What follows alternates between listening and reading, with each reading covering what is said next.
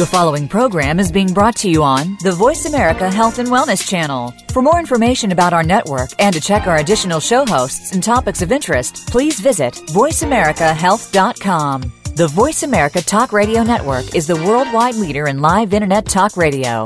Visit VoiceAmerica.com. The views and ideas expressed on the following program are strictly those of the host or guests and do not necessarily reflect the views and ideas held by the Voice America Talk Radio Network, its staff, and management.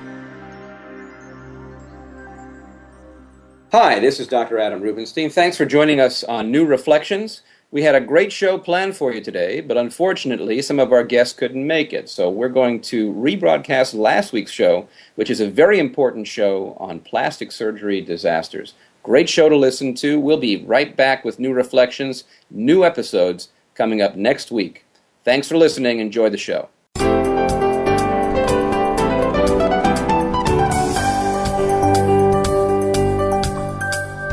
Welcome to New Reflections with Dr. Adam Rubinstein. Skincare and plastic surgery are hot topics these days. Let Dr. Rubinstein answer your questions and explain what you'll want to look for in aesthetic products and cosmetic procedures. Get ready for a discussion about all things aesthetic. Now, live from Miami, Florida, American board certified plastic surgeon, Dr. Adam Rubinstein. Hey, welcome back to New Reflections. Thanks for joining us today. We have a very, very serious show today, a very important show. We're going to talk about plastic surgery disasters. This is something that uh, we see in every city throughout the country. We see it a lot in Miami, and we're going to talk to some patients today that will call in and tell us their story. There are stories like this all over the world, and we're going to discuss how people found themselves in these situations, what exactly happened, if anything has been done or can be done to make things better. Plastic surgery is always something that someone goes into thinking they're going to have great results and have a wonderful outcome. And usually they do, thankfully, but not always. And we're going to talk to some people who had a, somewhat of a negative experience, had some trouble, and in some cases it all turned out just fine. It certainly turned out better. But the important thing is let's learn what we can do to avoid getting ourselves into this trouble. I'm Dr. Adam Rubinstein. I'm joined by Pamela Howard. Hello, how are we doing today? We're doing great. And wonderful. Pamela, this is well, we're doing well. Our patients now are doing well, but some of these folks did not do well for a while. That's and, correct. And we're going to talk to a lot of these folks and hear exactly what happened. I know I have lots of these stories in my practice. We have tons of folks that come in that have similar issues, and uh, unfortunately, it's more common than I like it to be. I recall one story which was just unbelievable. I mean, really not to be believed. If I if I wasn't sitting there hearing the story from the patient and then doing some investigation and really seeing that this is really what happened, you, you just wouldn't believe it. Um, the uh, patient came to me and was in tears over something that happened during a breast augmentation.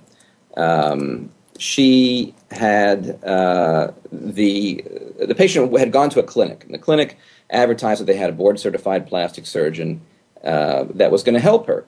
And she went and had surgery. She had this uh, breast augmentation by a, a, doctor who told her that he was a, a plastic surgeon. And everything went fine with the surgery, but then afterwards, nobody called her for follow up. And so she was sitting at home. She said, "Gee, it, you know, it's been three weeks. I probably ought to see somebody." So she went back to the clinic and said, "Hey, no one called me. I didn't know what to do. I wasn't sure. I mean, she really wasn't getting guided." And they looked up her record and said, "Oh, you know, your doctor doesn't work here. He just comes and does the surgery here, and uh, you need to go see him at, at his office." So she goes to his office. They give, him the, they give her the address, and she sits in the office all day long, I mean, a few hours waiting to be seen. And ultimately, she gets shown into a room and uh, she's waiting to see the doctor. The doctor walks in. It's the doctor that operated on her, and she recognizes him. And she tells him the story. Says, "Look, I, have it's been three weeks or, or more, however long it had been. It's been a while, and I had surgery. I still have these stitches. Shouldn't I get these stitches taken out? These wounds don't look right. It, it's not healing right." And uh, someone did take the stitches out for her, and, and the doctor said, "Excuse me, uh, give me a minute," and left the room. Now, you know, we, we've heard stories of people that, that use this excuse. You know, if you're caught, someone sees you cheating on your wife or doing something you probably shouldn't be doing. It's the old wasn't me excuse. Now, this doctor walks back into the room. Now, remind you, she recognizes him from surgery. He operated on her. He walks back in the room and says, I'm sorry, uh, I wasn't your doctor. I wasn't your surgeon. I didn't operate on you. I don't know who did. I can't help you. Just leaves her out in the cold. Completely denies that he was the doctor that operated on this girl. Can you believe that? It's unbelievable. So she doesn't know what to do. That's a horrible circumstance for any patient when, you know, especially given that she actually met with him prior to surgery and now he's in total denial that he is her surgeon. he well, he's not in denial. Well, yeah, he is. He is literally denying uh, and trying to just sort of skate out of it, saying, "Hey, it wasn't me. I, I didn't do it. I don't know what you're talking about." Yeah, it's just unbelievable. I mean, there are records that show this guy's name on it. He's they've met personally. He operated on this girl, and he's trying to put forth that it wasn't him. Yeah, that's very un- unfortunate. Was he a real board certified plastic surgeon? well, let's talk about, you know, when she came to me, here she is, and I, I'm telling you, she was crying because what I saw when she came to the office was about the worst scarring I've ever seen from a breast augmentation. She had huge, thick, what are called hypertrophic scars. These are big, wide, thick scars. And her incisions were at the edge of her areola, which I prefer. I love that incision. I, I think those incisions, when they're done properly, heal so beautifully you can hardly even find a scar when you're looking for it. But in her case, she had been sewn sort of like a baseball stitch over and over all the way through, and the incision was really big. It was about half of her areola. Now, all of that had been replaced by scar tissue. I mean, two thirds of her areolar skin was now scar. And it just looked nasty. And here's this beautiful 20 something year old girl with just uh, absolute devastation in the way that her, her nipples and areola looked. So, you know, I, I had to, I did operate on her. I'd revised her scars, but here she is sitting in my office crying and worried. can you imagine? Put yourself in her position. Here you are. You had this surgery. You went into it thinking, okay, I'm going I'm to do something for myself. I'm going to make my breasts a little bigger. Make me feel more comfortable with myself. I'll look better in clothing. And she goes in and has this horrible, horrible outcome. And she's young. She's in her 20s, but she has a long life to live with these things. And then the doctor says, it wasn't me. I can't help you. And she doesn't know where to go, what to do. Then she starts doing some research, and, and she ends up coming to see me and we we did uh, operate on her and uh, make her look normal again. But if you look close, still about half of her areolar skin is scar.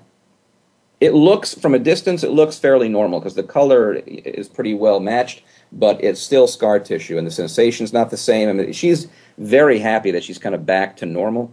But then we started looking into this doctor. The doctor told her he was a plastic surgeon. Well, I looked into it. This doctor did one year of training in this country. He was trained outside the country, actually trained in Cuba, and he was trained in, in, on the on the state of Florida website. You have to report your own background. It's actually doctor self-reported. And when I looked up what this guy put down, as far as I can see, he had one year of training in the United States, which is the bare minimum, as you know, Pamela, to get your license. You got to do one year, of some kind of internship, to be able to get a license. Now, that's basic medical license. You know, there is not a, a license for plastic surgery. That's right. And that's something that we got to make very clear to our listeners is that any licensed medical doctor can claim to be a cosmetic surgeon, plastic surgeon, or any kind of surgeon for that matter. It's true. It's true. And, you know, this guy had such bare minimal training, it really is kind of frightening uh, I don't know what he was trained in, in in, Cuba. It did. It said pediatric surgery is what his training was. And I, I, I tend to doubt that. I, I, wonder if he was a surgeon at all. But let, us give him the benefit of the doubt. Say he was some form of a pediatric surgeon in Cuba. He comes to this country and has one year of general training. It was not, uh, as far as I could tell, even uh, typically surgical training, let alone plastic surgery.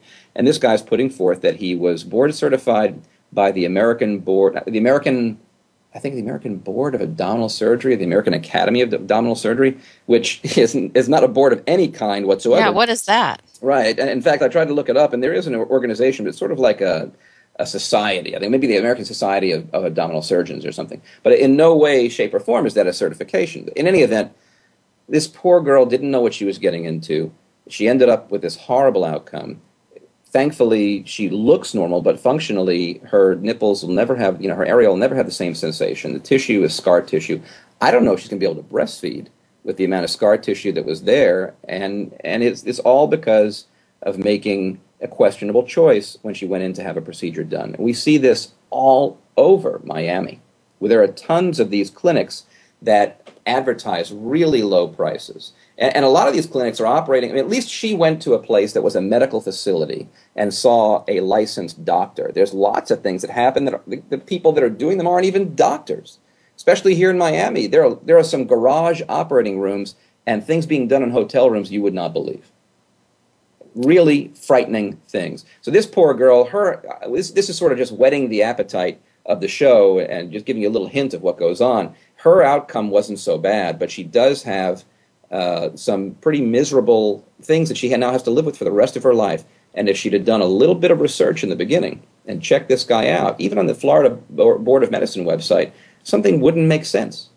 It was pretty clear this guy was not uh, an appropriate choice to do the things she wanted to do. And it, when she did do her research, she ended up going to see me, and I, I think she saw a couple other, uh, you know, true board certified, real board certified plastic surgeons, and ended up having it fixed and looking reasonably normal. But she carries this baggage. We have these clinics all over. I, am sure you have them where you are, Pamela. They're nationwide. They are yeah. an epidemic nationwide. Yeah, yes. and it's it's really scary. It's scary because patients don't know exactly what to do. I hope that folks that are listening learn a little bit today on the show. And, and we did a show uh, a little while back on how to choose a plastic surgeon. And you can listen to our shows, by the way. If you're listening to this show, you can go on the website at voiceamerica.com on my uh, channel, on, on my page, and you can listen to the archive shows. You can also go to iTunes. Just look up New Reflections in iTunes in the podcast section, and you can listen, you can download all of our shows. In fact, this show, as soon as we're done, is going to be put up on iTunes. And there's a show that we did on how to choose a plastic surgeon. If you're listening, you're thinking about having a, a, a uh, uh, procedure done, do yourself a favor. And I'm not trying to pat myself on the back. There's just a lot of good information there that that'll help you if you listen to it and you, you take it to heart and you do a little bit of homework, a little research before you choose to have something done. We're talking about these clinics we have these clinics all over Miami. I know they're all over most major cities that advertise all over the radio and all over television. You know, buy one boob, get the second boob at half price. You know, uh, come in. You know, have uh, two free areas of liposuction with your tummy tuck. You know, come in. But wait, don't order yet because you also get a, a free set of Ginsu knives. You know, all these ridiculous things that people are advertising and you have to ask yourself if you have to advertise to the tune of tens of thousands of dollars a month, even over a hundred thousand. I know one clinic in here in town spends over a hundred thousand dollars a month in advertising. If you have to advertise that much, shouldn't you ask yourself why? If you hear a clinic that's advertising everywhere you go, everything you see, you got to ask yourself if they've been in business for a while, why are they advertising so heavily? Well, I'll tell you why. They can't maintain their practice, their business based upon past patients. Really, once you've been in practice for about four or five years, you should have enough happy people out there. You should have enough of a reputation to be able to keep you going without having to advertise heavily. When you're advertising thousands and thousands of dollars every month, it's to maintain business because you just can't maintain it on your reputation.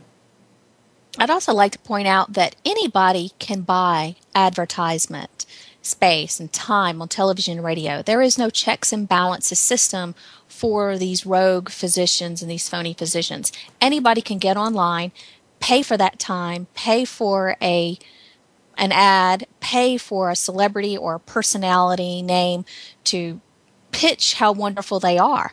They're all paid for that. There is nothing that can stop them from this false advertising either. Well, and that's a good point. You know, we are restricted as board certified plastic surgeons. The American Board of Plastic Surgery has a code of ethics, as does the American Society of Plastic Surgeons and the American Society for Aesthetic Plastic Surgery. All of these organizations, if you're a member, you have to abide by their code of ethics. And the code of ethics is very strict on what you can and cannot say in any type of marketing material. In fact, all of your marketing material is reviewed by the board when you're trying to get board certified. And it is not that easy to comply with everything that they say. I mean, you really have to be careful what you say. You can't say anything that implies that you are better or, or more uh, qualified or, or, somehow superior to any other surgeon uh, that you have in town or in the country. You really have to be careful. But the people that are not members of these things, well, they can say anything they want. You know, they yeah, they'll ref- they'll refer to themselves often as an expert. If you see that word expert, make that a red flag. They say that they are the best or they're an expert, they're not the real thing. Yeah, you got to be careful, uh, and and they may there are places that that may not be uh, board certified plastic surgeon that may have expertise in certain procedures. There are some procedures that can be done by people that are not just a plastic surgeon. However, you got to be careful where you what you're choosing. I'm uh, in a little bit of a tete-a-tete with a, a local guy uh, in ENT who is a you know an ENT ear, nose and throat doctor, and he does facial plastic surgery. But then he's also done breast augmentation and liposuction. And this particular guy got in trouble for uh, things that uh, that he did on a patient that you know, he had a, a, horrible complication with a lifestyle lift. Uh, his patient died down here during a lifestyle lift, and this this uh, doctor was the one that was doing the procedure and it's you got to be careful who you choose. I mean, someone may be qualified to do facial surgery. Probably, if they, if they're limited to that, they, they should not be doing breast augmentation or liposuction. As someone who uh, is an oculoplastic surgeon that does eyes, probably shouldn't be doing facelifts or let alone breast surgery or body surgery. We're going to take a short break now. When we come back, we're going to talk with our first patient calling in she went to one of these clinics that we're talking about where she did have a person who was a board certified plastic surgeon. And uh, when we come back, we'll have her on the line and we'll, we'll hear her story. It's uh, not, a, not a real happy one, uh, although it, it ends well. So thanks for joining us in New Reflections. We're going to be right back after this short break talking with our patient about rhinoplasty.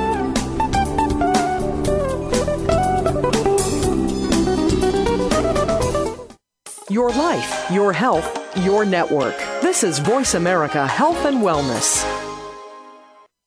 Cosmetic surgery is a big deal.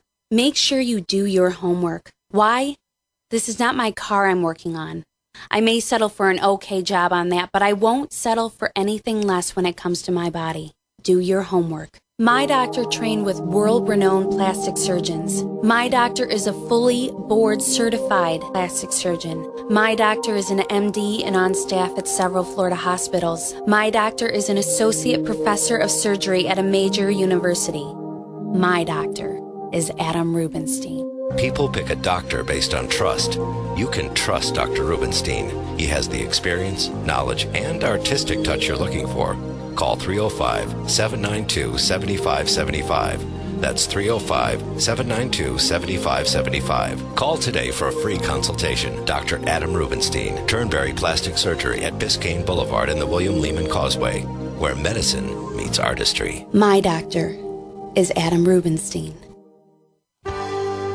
Your life, your health, your network. You're listening to Voice America Health and Wellness.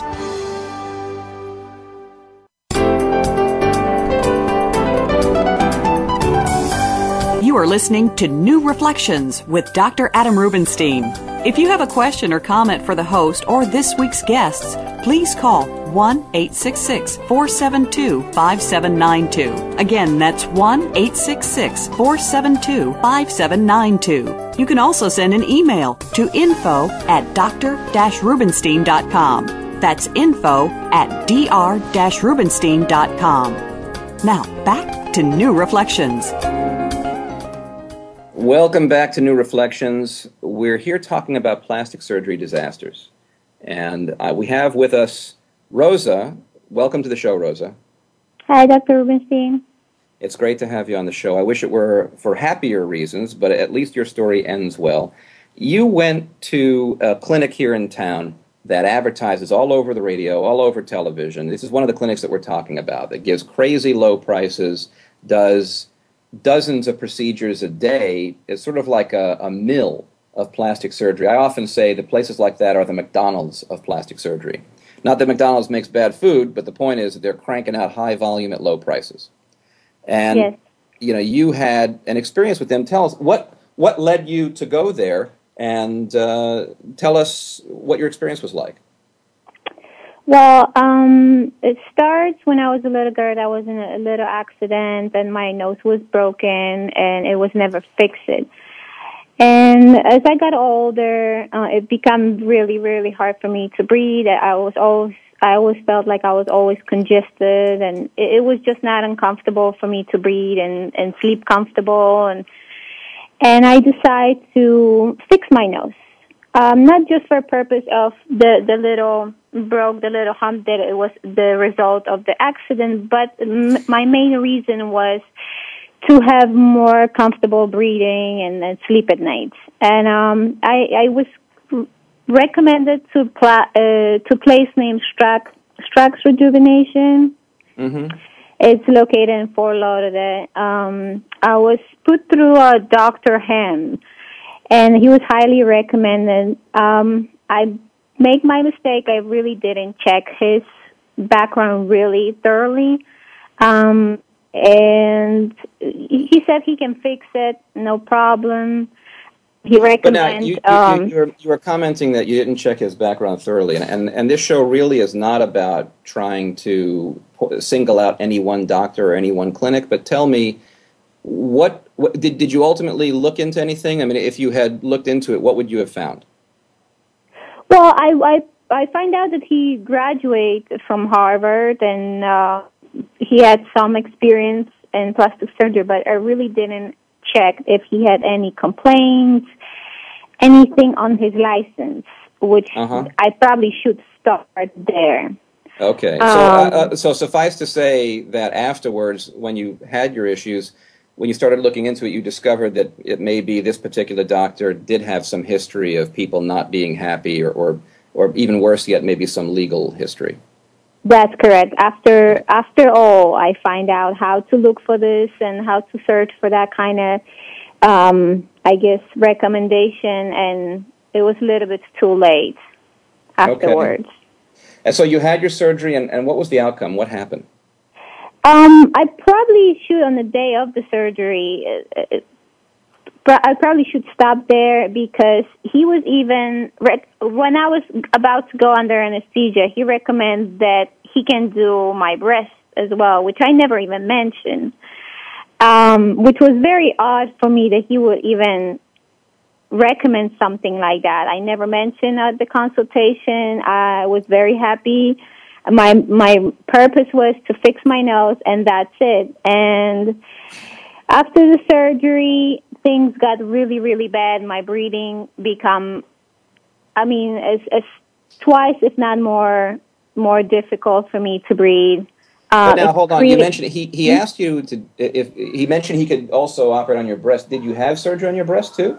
No, I've never had uh, anything done to my breast. Uh, he he recommends to put implants, which I was a little bit thrown off because I'm not I'm like I need breast implants, but he recommends, oh well, you're such a pretty girl, maybe you should do think about it.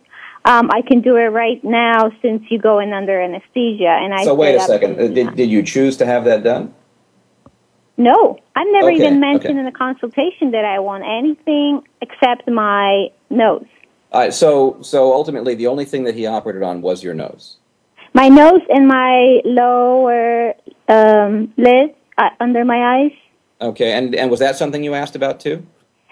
I didn't. He mentioned the consultation because I have big like bags under my eyes. Um, and, and like it, it kind of bothers me, but it's not like it was my priority. But since he mentioned, he said, "Well, so he can fix so that." he he actually mentioned that you you, you came for your nose, and he Yes, mentioned correct. two other things that you could have done without you really asking about them. Well, at the consultation, he mentioned only about my eyes. But you didn't then- ask about that, and he just recommended that to you. He recommended. That's correct. He recommended, and uh, I I thought about my eyes for a long time. It wasn't my priority, but when he mentioned, he explained how it could how it needs to be done and what will be the result.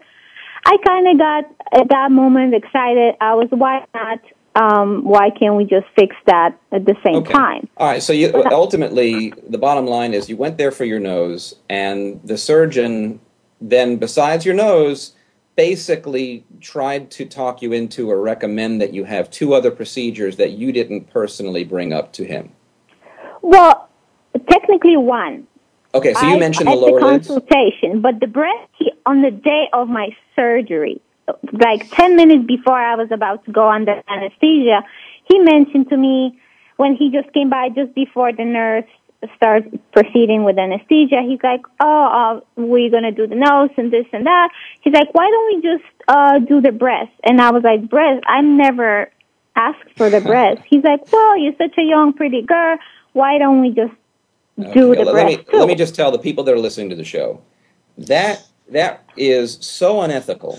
Yes. It really is unbelievably unethical to do that. You know, first of all, it's it's one thing I don't even like to recommend. You know, patients will come to the office and they'll sit down and say, "Doc, what do you recommend for me? I feel like I look old. What can I do to make myself look younger?" And I don't even give them any advice as far as that goes, because if a person can't tell me specifically what bothers them, they're not ready to have a procedure.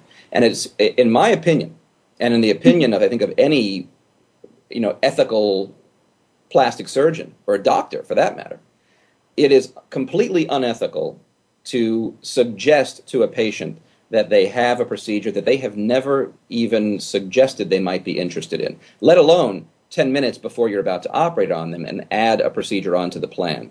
It takes a lot of counseling, a full consultation, a big discussion of all the risks and benefits. And this is not something you do in 10 minutes, certainly not the 10 minutes before you're about to operate on somebody. So, you know, this, if it ever happens to folks that are listening to the show, run, don't walk, run Yes. to the nearest exit and don't go back. Okay? Run as fast as you can because I felt like somebody took something out of my soul. Because I felt like I was like he was trying upsell service that I don't even want. I didn't ask for it. I don't want. It's. It was just not a good feeling, and it, I was just. I didn't know what to do. Should I back out? I have so many things going on. you're so vulnerable. How are you going to make that choice? You're vulnerable. You're laying there. You're about to have the uh, the procedure done, and what are you going to say? What are you going to do? You know, I, I think this is important. You mentioned upsell.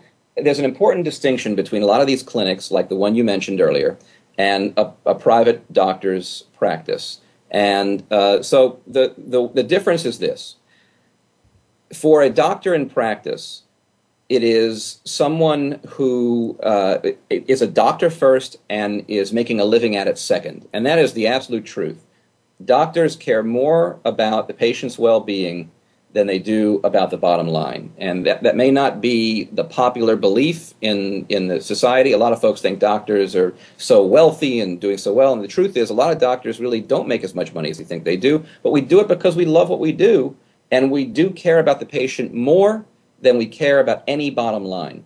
That is the absolute truth. But at the clinics, most of these clinics are owned by businessmen. The one you're talking about is owned, uh, there's a partnership that includes one lawyer and one businessman, and perhaps an, a, sec, a third businessman, I'm not sure. Uh, but they are not doctors. And it's a business first and a medical practice second.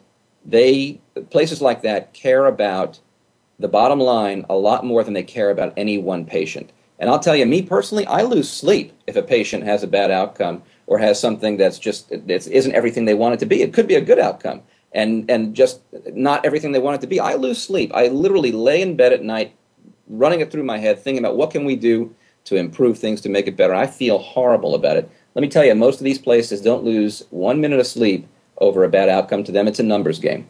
They don't care if they get sued. They don't care if they have bad publicity, so long as they can continue to advertise and churn out the dollars. That's what it's about, because it's a business first and a medical practice second. So, Rosa, here you had worse breathing than when you went in with, and now you were completely intimidated and and felt horrible about your body and yourself because here someone's suggesting you should have your breast done. You never mentioned it. You had your lower lids done, so your nose was worse. How did the lower lids turn out? Well, I wasn't happy at all. It created like um like an extra bumpy looking. It it was just not good at all. Neither my nose, neither my eyes. I was like I I was heartbroken. Uh, I was uncomfortable with my breathing. It got even worse. Um, it, it was just not good at all. How long did you go? How long did you go before you came to have a revision? Well, um, I wait about six months for you know for everything to heal at least at at minimum, and then I went for about three different consultations, and on the fourth one I end up at your office, and um, which which I really like that you recommend wait at least another six months for everything to really really heal before we start making any changes. Yeah, and, and, with noses, I think it's a good thing. A lot of people will, will initially not be so happy. They'll be swollen. They'll have things will change. It takes a good year for a nose to settle down.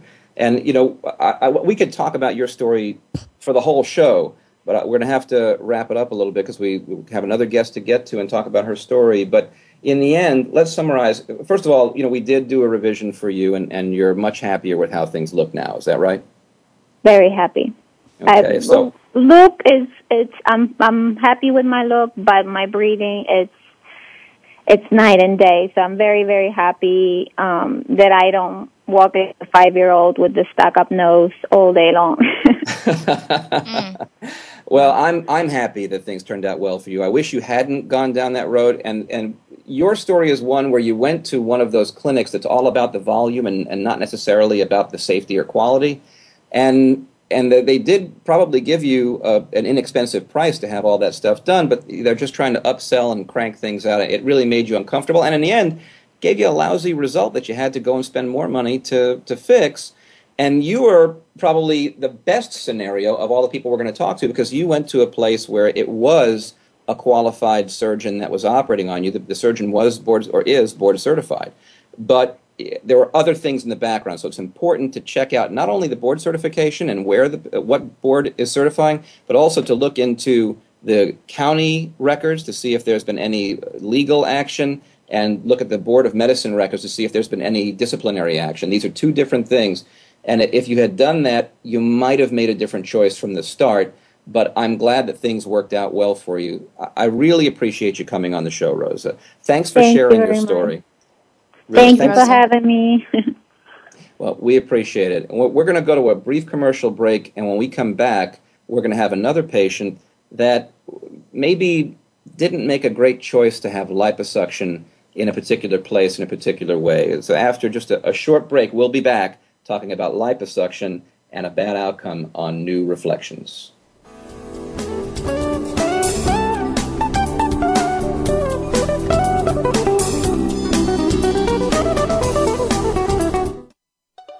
Opinions, options, answers. Voice America Health and Wellness. Cosmetic surgery is a big deal. Make sure you do your homework. Why? This is not my car I'm working on. I may settle for an okay job on that, but I won't settle for anything less when it comes to my body. Do your homework. My doctor trained with world renowned plastic surgeons. My doctor is a fully board certified plastic surgeon. My doctor is an MD and on staff at several Florida hospitals. My doctor is an associate professor of surgery at a major university. My doctor is Adam Rubinstein. People pick a doctor based on trust. You can trust Dr. Rubinstein. He has the experience, knowledge, and artistic touch you're looking for. Call 305 792 7575. That's 305 792 7575. Call today for a free consultation. Dr. Adam Rubinstein, Turnberry Plastic Surgery at Biscayne Boulevard in the William Lehman Causeway, where medicine meets artistry. My doctor is Adam Rubinstein. Opinions, options, answers. You're listening to Voice America Health and Wellness.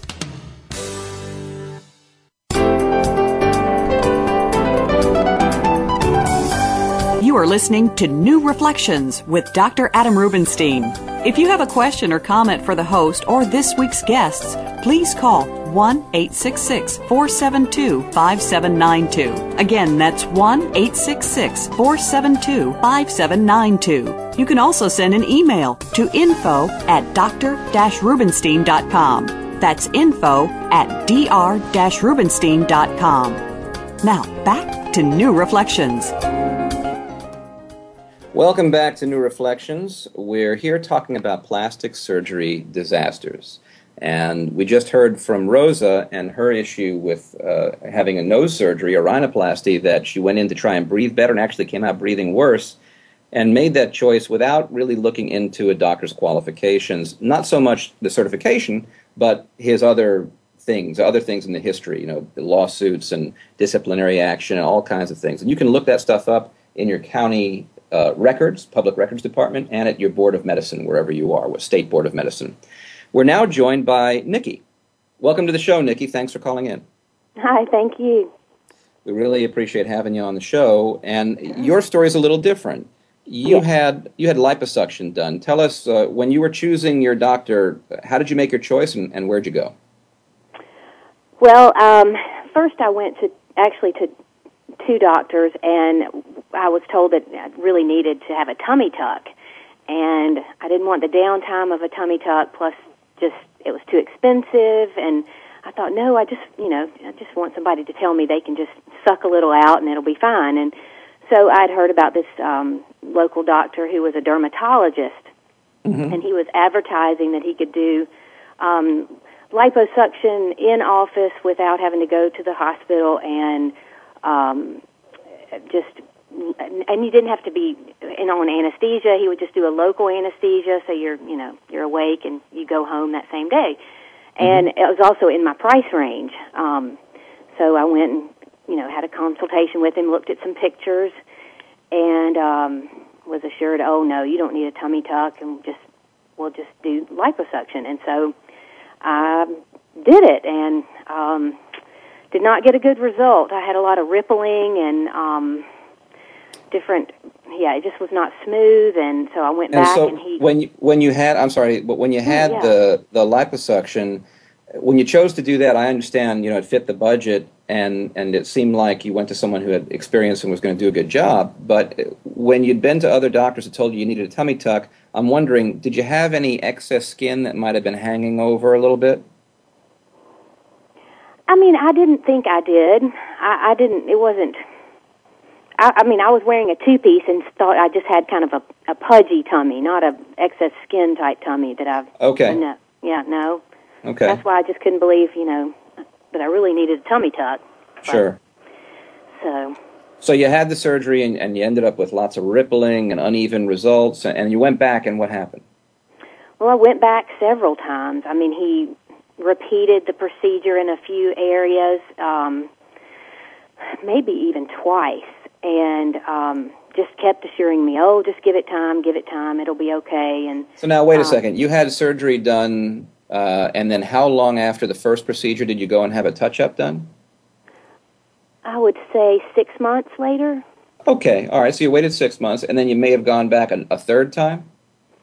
Did I? Yes, I did. I went back a third time um, because he said to try to, you know, help with some of the unevenness and um, and it just and the coloration. It also was very uh, discolored after he did it.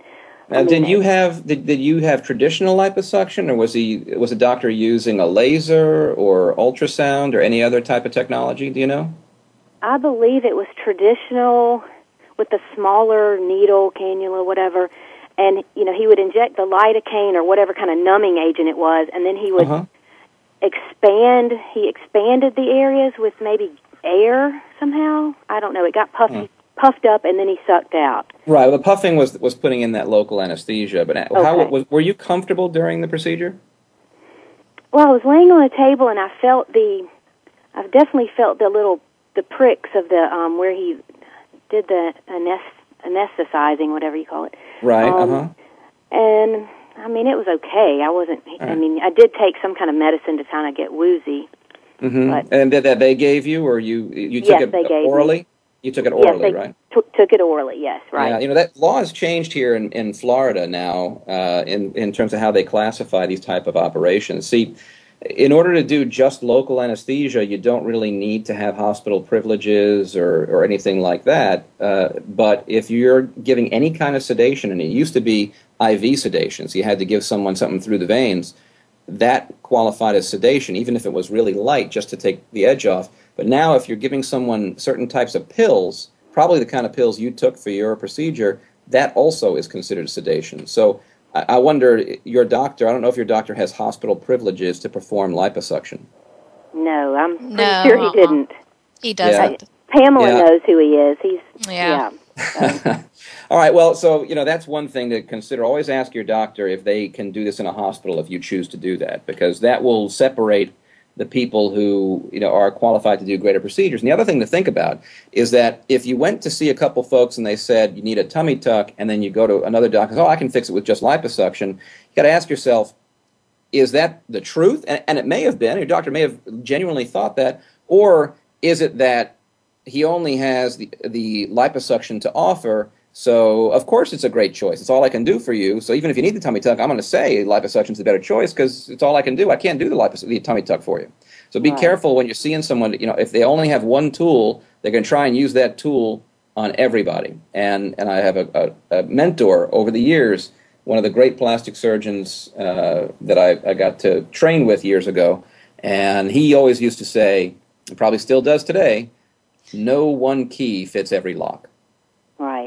And uh, that is an important thing to think about. If you're going to see someone that's got one tool, but you need other tools in the plan, might not be the best choice. So you, you end up having this problem, and, and what happened? Where'd you go?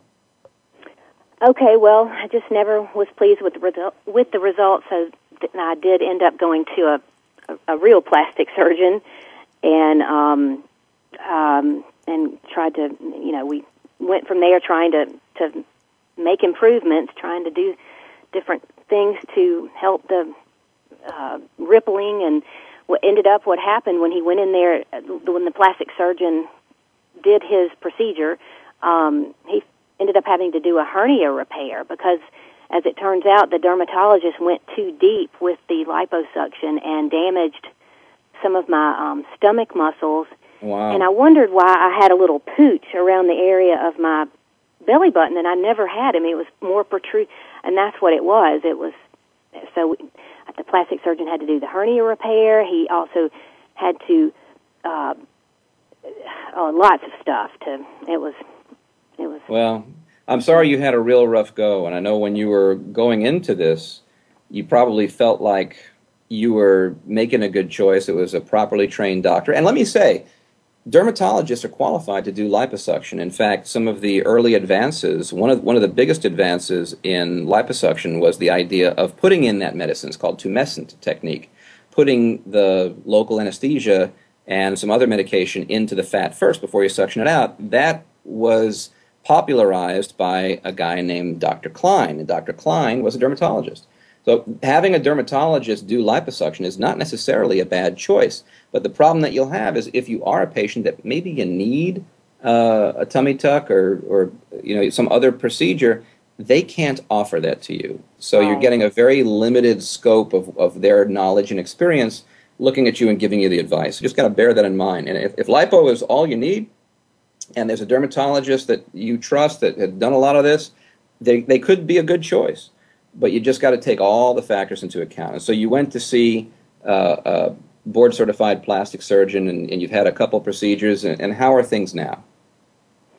Um, well, I wish I could say a lot better, but um, I mean they are better, definitely. That it's improved the rippling, but it's um, it's still you know bumpy and ripply and discolored, and you know mean, I, didn't tell my children what I did, but they look at it and they're like, "Ooh, what is wrong with your stomach, mom?" So Yeah, you know, boy. it's just it's been a rough go. But I mean, there's things that the plastic surgeon says that we can do um, when I'm ready, you know, mentally. Because every time you have the procedure, you have to wear the tight-fitting garments and the, you Sure. know, for weeks and weeks and weeks, and you, and it's so it's not something I'm I'm looking forward to diving back into right away. But I think I will eventually go back and try to have it further repaired. Well, and you know, having a hernia that was caused by liposuction is a pretty unusual complication, and uh, boy, uh, you know, it's it's such a difficult road that you've had to travel down. And now, had was. you had you done have you looked into that doctor since then? Is there anything that you might have learned before your surgery that would have changed things? And I looked, well, I mean, just kind of hearing around town that that's happened before, and with other dermatologists that do this, they've had. I, I've just heard of a lot of bad results, and I just would uh, advise any of my friends for sure not to go to a dermatologist, but to go Well- to a, a true plastic surgeon because it's just you know, you're you're not going to save money and and and pain and yeah, I should have I should have gone with the plastic surgeon's decision. Well, uh, you know, again, I think if you're going to try and get advice, you need to get it from someone who's got broad experience that can look at the total picture and, and pick out the right procedures. And, it's not uncommon in my practice. Someone will come and I'll say, look, this is what you need. And either they'll come and they, and a lot of times it is that liposuction tummy tuck question where someone comes in and they, they want to have lipo, but they have ex- some excess or hanging skin, or, or they're about to. You know, if you do the suctioning, you'll have some hanging skin. And th- that's a tough decision, but a good plastic surgeon is going to look at you and say, look, and and you apparently went to a couple that were that gave you the right advice and just said, look, they did, yeah. you're not, you know, you're not going to be able to do this. You're not going to be happy with liposuction. You ought to consider, you know, doing what I'm telling you, and and not to do the procedure that would not give you the best result. That's where you're going to get the experience and wisdom of a of a an, a good, well trained, experienced plastic surgeon that can tell you what the ultimate outcome is going to be, looking at where you are today and choosing the right procedure. So. Nikki, you know, I hope that in the end everything works out just as the way you'd like it to be. I know that you're in good hands, and I know that Yes. if you if you persevere, things will get better and better. And I'm sorry you didn't. You know, as a plastic surgeon, I want everybody to have a great experience with these type of procedures, and unfortunately, you just you know you, you had a rough go. Yes. Well, thank you. Thank you Well, for thank- what you're doing to get the word out. Well, thanks. I, I appreciate that, and that's what we're all about. We're trying to help and educate everybody and, and help them make good choices. So, thanks for giving us a call and joining us on New Reflections today. You're welcome. Thanks. Bye bye. Bye. Bye. Well, we're we're going to go real soon to our next guest uh, after we take a short commercial break. When we come back, we're going to be speaking with a guest who had some breast surgery, and that surgery was done out of the country. She opted to have surgery done outside the United States, and we're going to hear about her experience when we come back on New Reflections after this short break.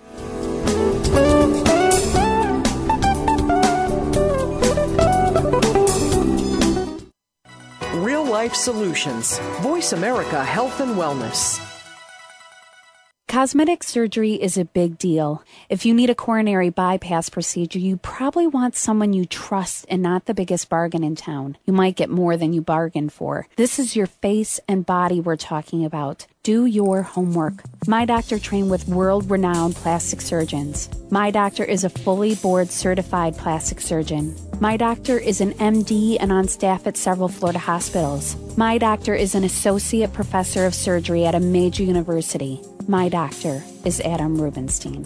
People pick a doctor based on trust, and you can trust Dr. Rubinstein. He has the experience, knowledge, and artistic touch you're looking for. Call 305 792 7575. Call today for a free consultation in a multilingual office. That's 305 792 7575. Dr. Adam Rubinstein, Turnberry Plastic Surgery at Biscayne Boulevard and the William Lehman Causeway, where medicine meets artistry. My doctor is Adam Rubinstein. Opinions, options, answers. You're listening to Voice America Health and Wellness.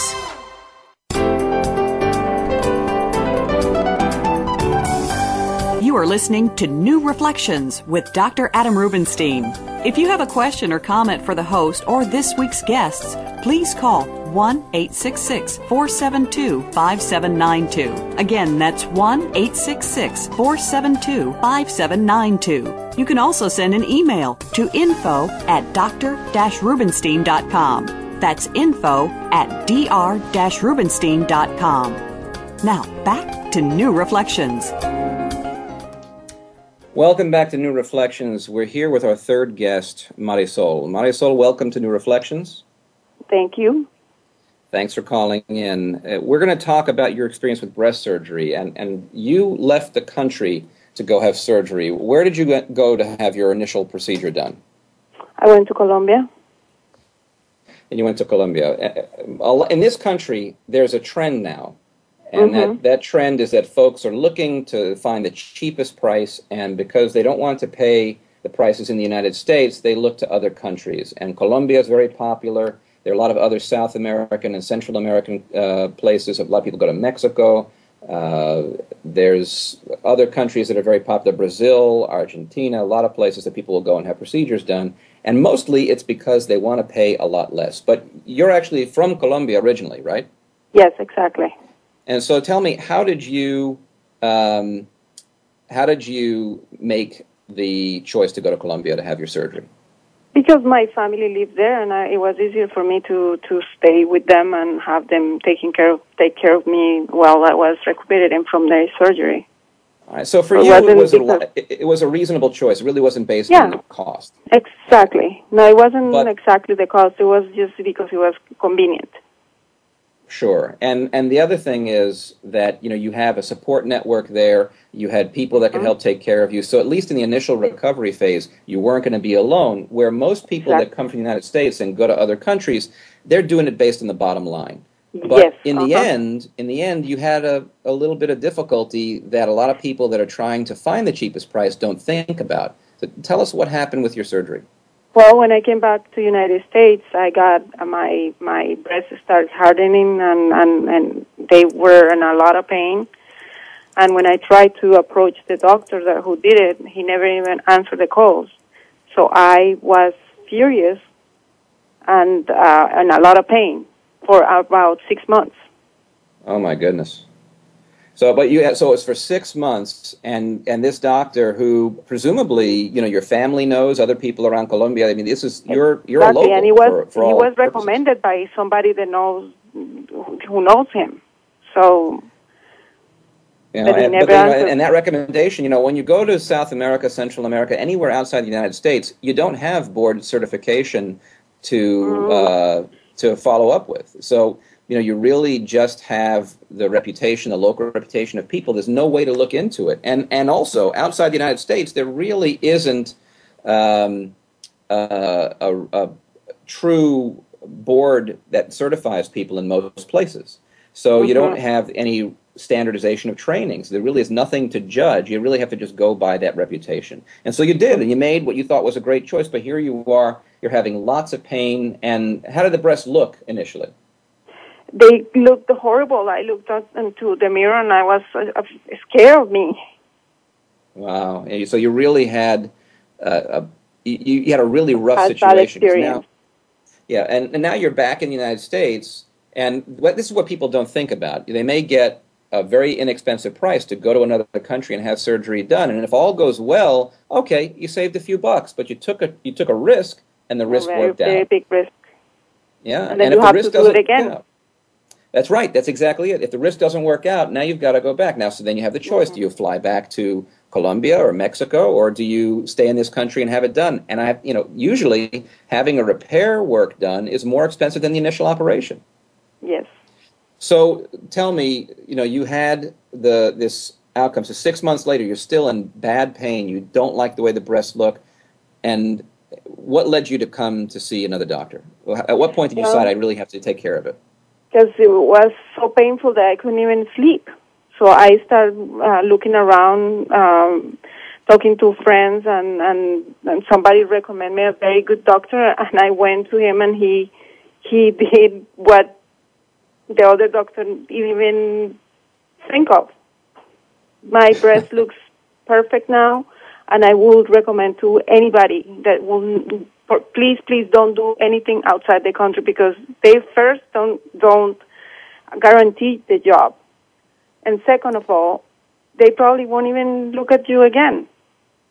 Yeah, and that, you don't get really hardly any follow up, and if you have no, any no issues, follow up, and, nothing.